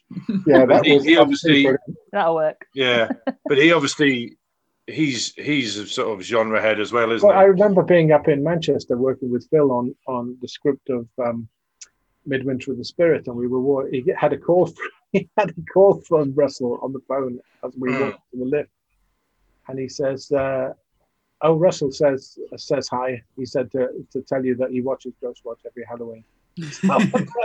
he just said it off the cuff, and I thought, "Wow, that is great."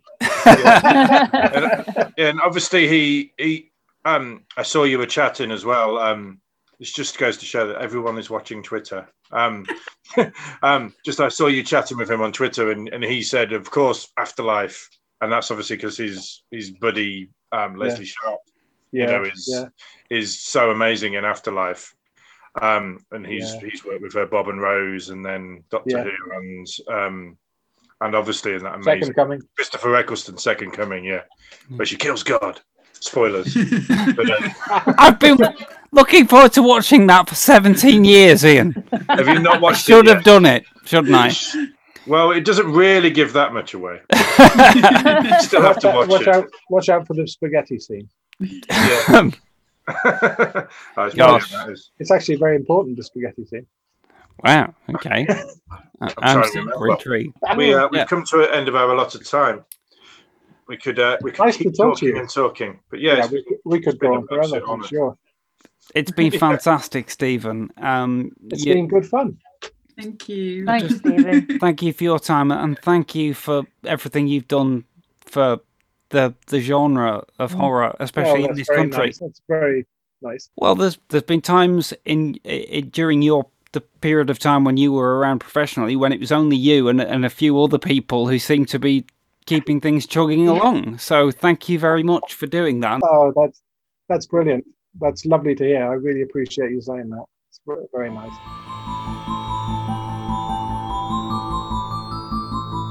So, listeners, I hope you enjoyed that interview with Stephen Volk. We're really honoured to have his company for, for an hour or so, and um, he was so generous with his time, and that was fantastic. Now then, Howard, it is Hello. time for the Bag of Death. It's that time again. And here it is, I have it right here.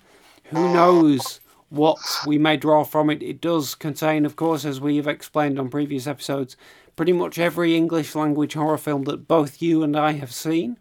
Um, and we're going we don't but we may not have seen them very recently but we'll see what happens what i'm going to draw out. So i've got something here. Oh, let me open this piece of oh oh it's a film that we have discussed once before on the show in fact but i think it could do with a little more detail maybe. It is frankenstein and the monster from hell. Ah, yes, we have. Yes, so talked about. It's yeah.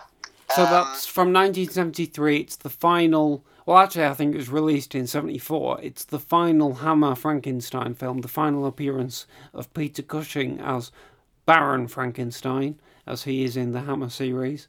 Um, and yeah, since we last talked about it, I have actually watched it again because for a while it was on Amazon Prime. I'm not sure if it still is.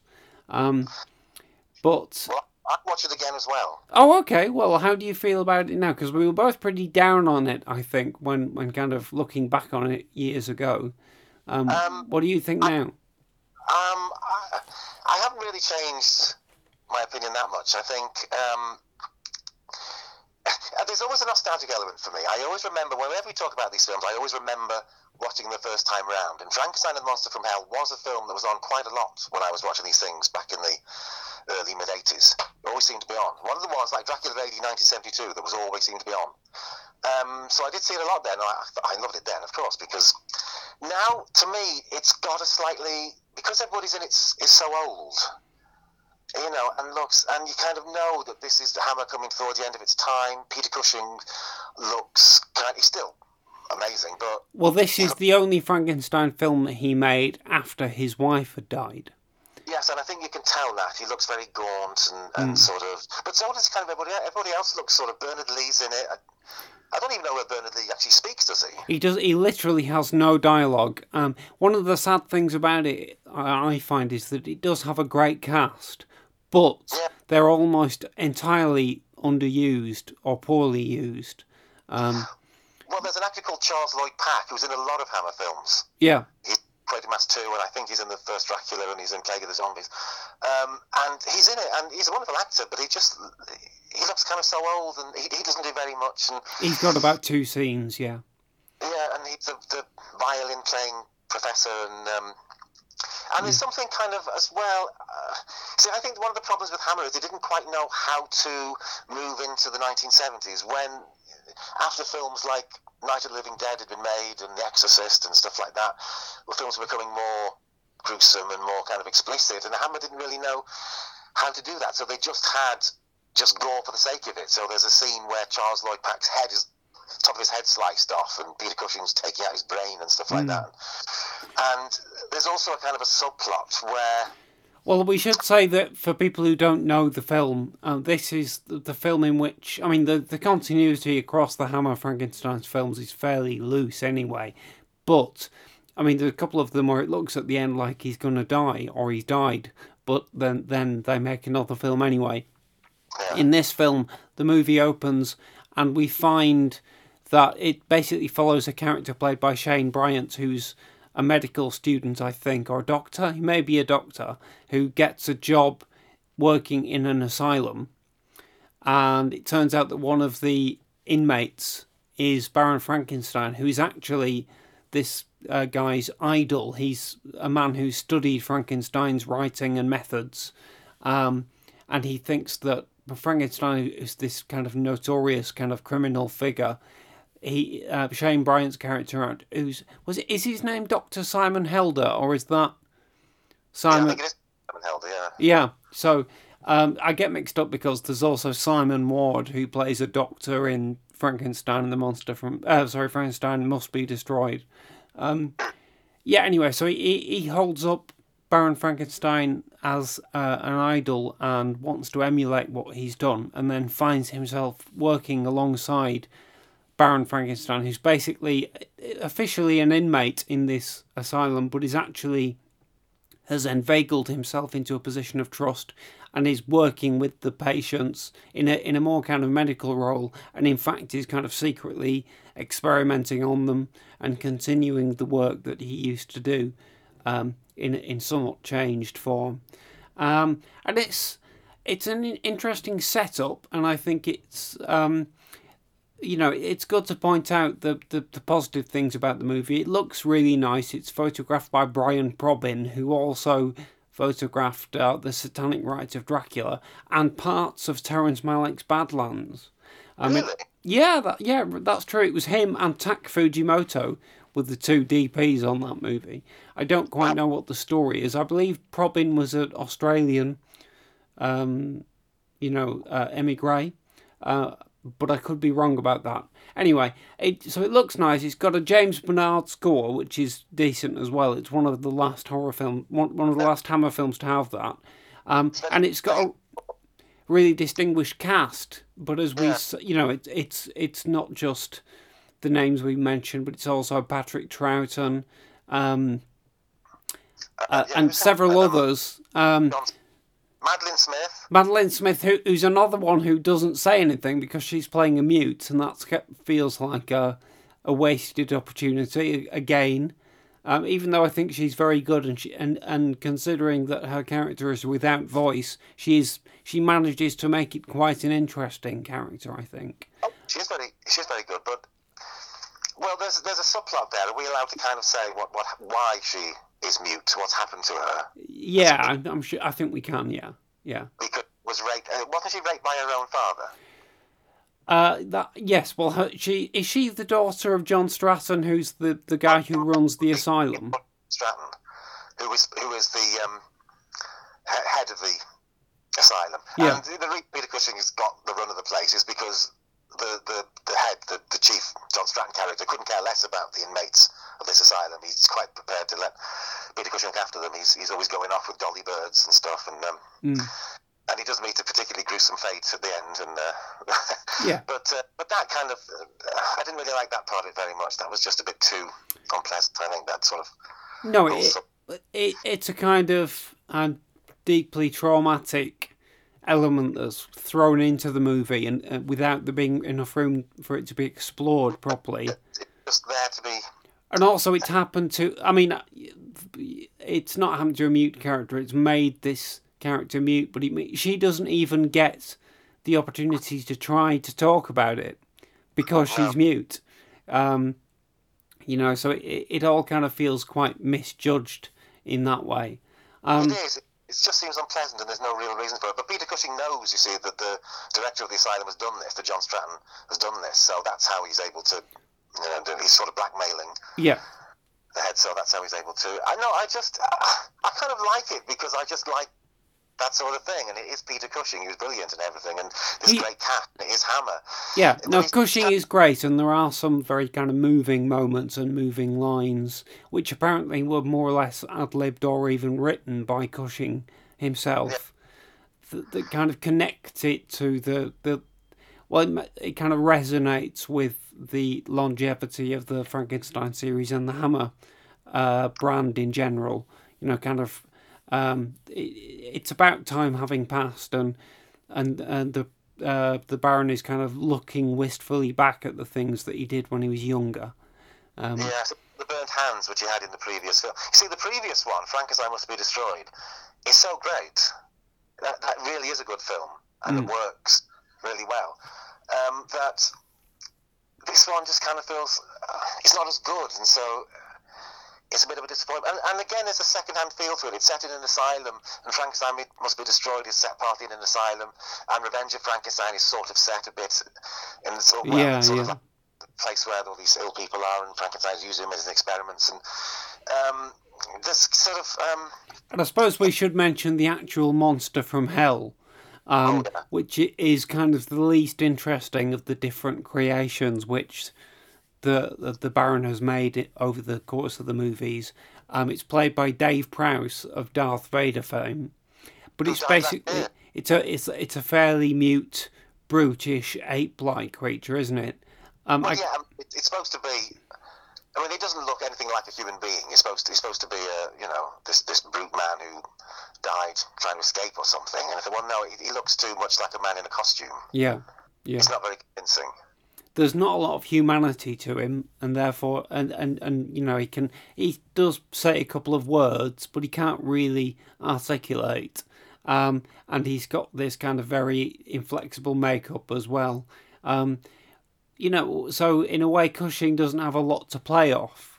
No. Um, you know, th- you there's one scary scene. Well, I thought it was quite scary, where the monster comes alive, and he's got a big, big kind of piece of broken glass in his hand or something. And, and yes, that is a good scene. Yeah, yeah, I remember that. on the whole, it just kind of feels like everybody's slightly at the end of their tether, and they're slightly going through the motions. They don't quite know what to do, and the, the Frankenstein series has definitely run its course now. Um, and there's nothing really new to do, and it's so it's just the same old story kind of thing. Um, Yeah. Um, so that's a shame. I I guess we can't wholeheartedly recommend it. Um, I think Well, no, I, I think it's worth watching. I think there's good things in it. yes, but it's not satisfying, is it? all the, all the Hammer elements are there, the, the score and the cast and everything, and the production values. It's all, it's just compared to what Hammer had done previously. I think it's not as good, Mm. and there's something sad about it. It's just everybody just looks so old. everybody looks so old and tired and haggard, and and it's like Terence Fisher's last film as well, isn't it? So, yeah, it is. Yeah. So it's um, yeah. And- I did like when I was 11 years old, so that's. Yeah, I mean, you know what? I, I realised just now because we were talking about Barbara Shelley the other week, whose death uh, we, um, you know, you told me about, and I conveyed that sad news on the podcast a few weeks ago. Um, the Frankenstein series is is one of the only areas of, of Hammer or of British horror at the time that Shelley is not involved with at all. And Ah. I really, I mean, there are some strong female characters in some of the Frankenstein films, like the character that Eunice Gayson played in Revenge of Frankenstein and, and that. But um, I do find that over the course of the Frankenstein films, they are lacking some really strong female characters to put as a counterpoint to Cushing. And Yes. I would really have loved if, if Barbara Shelley had, had got in there as, you know, a, a- female scientist of some kind or, or something, but um, was not there's to be. She's well, more or less retired by that point. There's a good actress called Maxine Audley in Frankenstein Must Be Destroyed, but she doesn't get much to do. Oh, yeah, that's true. Yeah. Or- And Hazel Court, of course, is in is another fine actress, is in the first one, but again, she's not given. Well, she, well, I didn't. I don't count her because, her, as Kirsty said on this podcast when we talked about it, her version of Elizabeth is very, uh, to, for want of a better word, very wet, isn't she? She's very lacking in awareness and her own kind of agency. Hazel Court is very good, um, Hazel Court, very good, yeah. but it's not a great character. Um, even though you know, I think she's fine at what she does, but at the same time, she's uh, both of the female characters in that movie are kind of there to be walked over by Frankenstein in different ways, um, and uh, I I think it's a shame that we we didn't have a, a stronger female character emerging later in the series. Although I like I say, I do think uh, Eunice Gayson is very good, um, and I do think, despite the title, Frankenstein created woman has some interesting stuff in it for um, Susan Denberg to do. I think it's interesting because it's a bit more.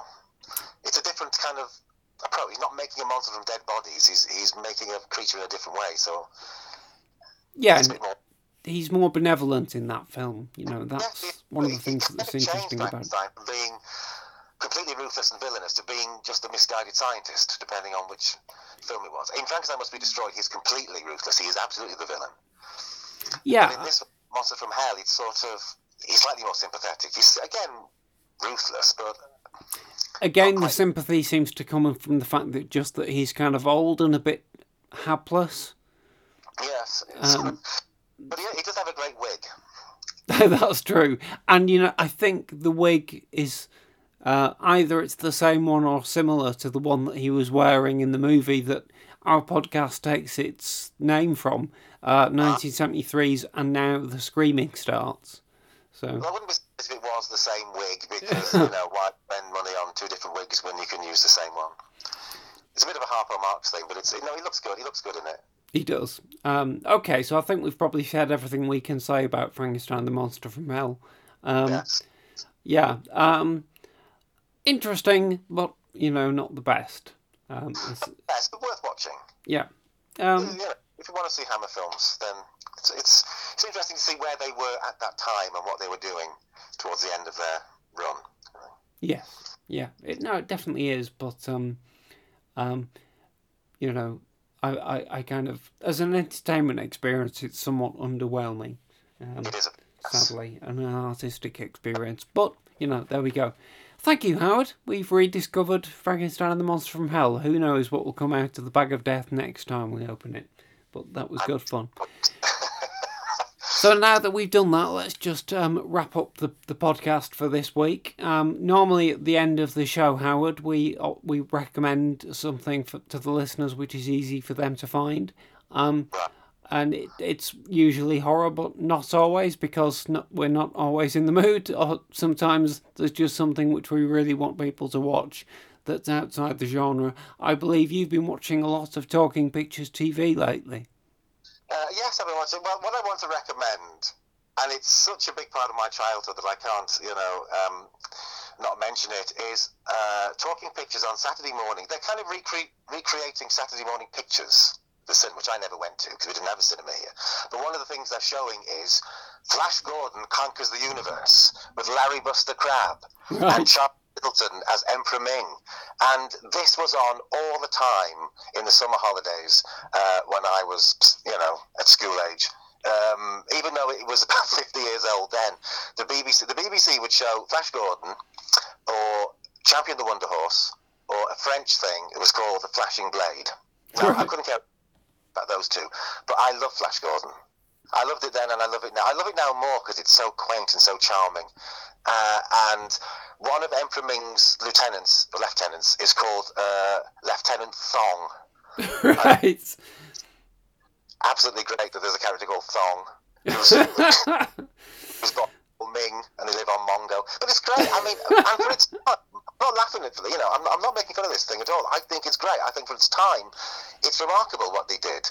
All right, So- it looks very, very cheap to us now, to modern audiences, because we're oh so sophisticated. So, for the listeners who might not know, this was like a, a, a movie serial from the 30s, I think. Is that right, Howard? And they would. It's in like 10 minute episodes. It's 20 minute episodes, and it was shown one week for about 12 weeks in the cinema as part of the whole. Because in those days, you'd have a, a B movie and the main feature and the newsreel, and, and you'd have um, a serial as well. And they're all sort. The BBC showed loads as King of the Rocket Men uh, and Nyoka of the Tiger Women, or someone that I particularly enjoyed. Right. Uh, and Flash, the the Flash Gordon, there were several Flash Gordons, and they all had Larry Buster It's just great. I just think it's it's nostalgia overload for me because I remember it being in the summer holidays and everything back in the early eighties. Uh, but I just think it's we talk about fun, don't we? F- Things got to be fun. We want, especially now Yeah. what we've been going through Mm. this last year. Well, this is fun. This is fun of the highest order. If if you can get into it and if you can accept the uh, the meager budget and the rather sort of um, sort of not say sort of low budget special effects, then uh, I think it's great. I, I, I really enjoy it. I'm really enjoying it. And there's a cliffhanger at the end of it. I've always loved cliffhangers, and I've always loved things that had cliffhangers. And it maybe because of this, there's always a cliffhanger where Flash Gordon dies, and then the next week he doesn't. He escapes. He's fine. So um, Right. and it's great. Oh, fa- well, no. uh, As often, Howard, I am convinced by the the sheer wonderful torrent of your enthusiasm, um, and we'll put a link about that show in the show notes. Um, I trust we have several episodes left to enjoy. I think there's about nine more. Right. Wow. have the, the walking robots today. I think they're called annihilatons, right. uh, and they sort of they slightly speeded it up to make it look more robotic. Right. Oh, brilliant. Okay. So, right, that's Flash Gordon Conquers the Universe. Highly recommended. Great. Okay. Um, well, my recommendation is a little more in our in our usual horror line, although not entirely. It's Bone Tomahawk, which is on Amazon, Amazon Prime at the moment in the UK. It's a western from five years ago, starring Kurt Russell and Patrick Wilson um, and it's really really good but uh, without giving it too much away. The reason why i want to recommend it on this show is that because it's also terrifying and gruesome. Um, it, it might be too much of a stretch to describe it as a horror movie and you know for long stretches of it it's basically the searchers. It's four horsemen four um, American white men um, traveling out from a small frontier town in the Old West to uh, attempt a rescue mission.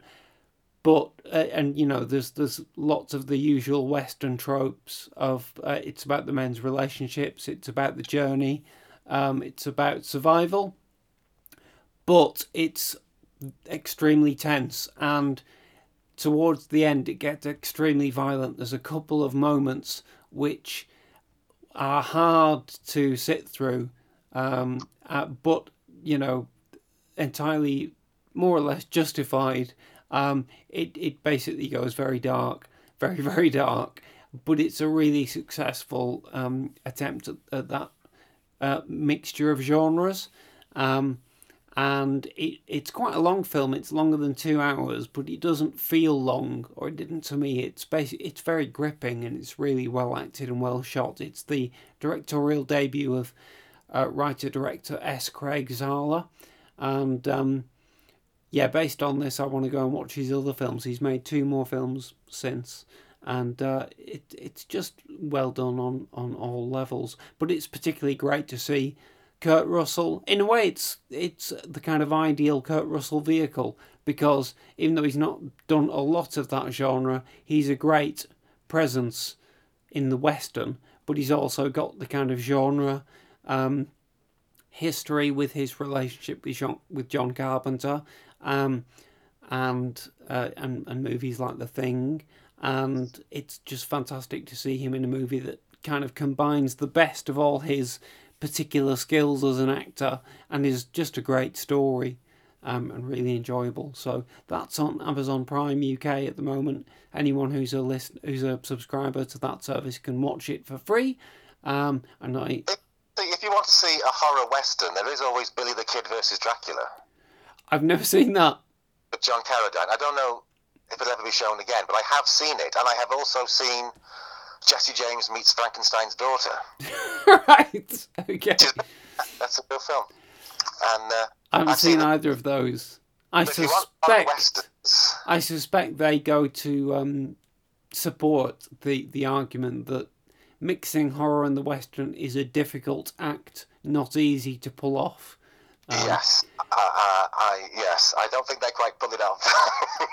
Uh, oh dear. sure they're, trying to pull off, but they don't pull it off. Oh, it's a shame. But you know, there are some good ones. There's there's Kathryn Bigelow's Near Dark, and there's there's this movie. So, um, yeah, I was really pleased to have finally watched that. It's taken a while. Um, and I, for for my money, of the two Kurt Russell westerns made in 2015, uh, or released in 2015, this is the best one. Um, the other one was Quentin Tarantino's The Hateful Eight, and uh, I, I was a, a bit annoyed with that film. Seen that? I don't. I don't. It, it's very very good in places, but it's it, it could have been great, but it's so overlong. It really really damages it. Um, so so I would prefer this one on the whole. All right, well that brings us to the end of the show for this week. Thank you so much for your company, Howard. Well, thank you. It's been a pleasure.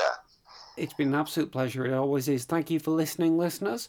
And the show is going to be back next week when we're going to finally be talking about something we've hinted at for a long time that Kirsty's True Love and one of mine too, the TV series Hannibal. So join us for that. Thanks, everybody, and take care. Bye bye. Bye bye. You have been listening to And Now the Podcast Starts. Produced and released by Ambidextrous Solutions Limited. Presented by Stella Gaynor, Ian Winterton, Kirsty Warrow, T.D. Velasquez, and Howard Whittock. With special guest, Stephen Volk. Special thanks to Greg Hume for our original theme music and to Brian Gorman for our original artwork. All dialogue and music clips from films, TV shows, and trailers are used for the purposes of criticism in the spirit of fair dealing as defined in UK law and fair use as defined in US law. No copyright infringement is intended. Please visit our home on the web www.andnowpodcast.com for more content and contact details. Or visit our Facebook pages at and now pod or at Lee Cushing Pod. Follow us on Twitter at and now podcast or at Lee Cushing Podcast. If you'd like to donate to us, please visit patreon.com forward slash and now podcast.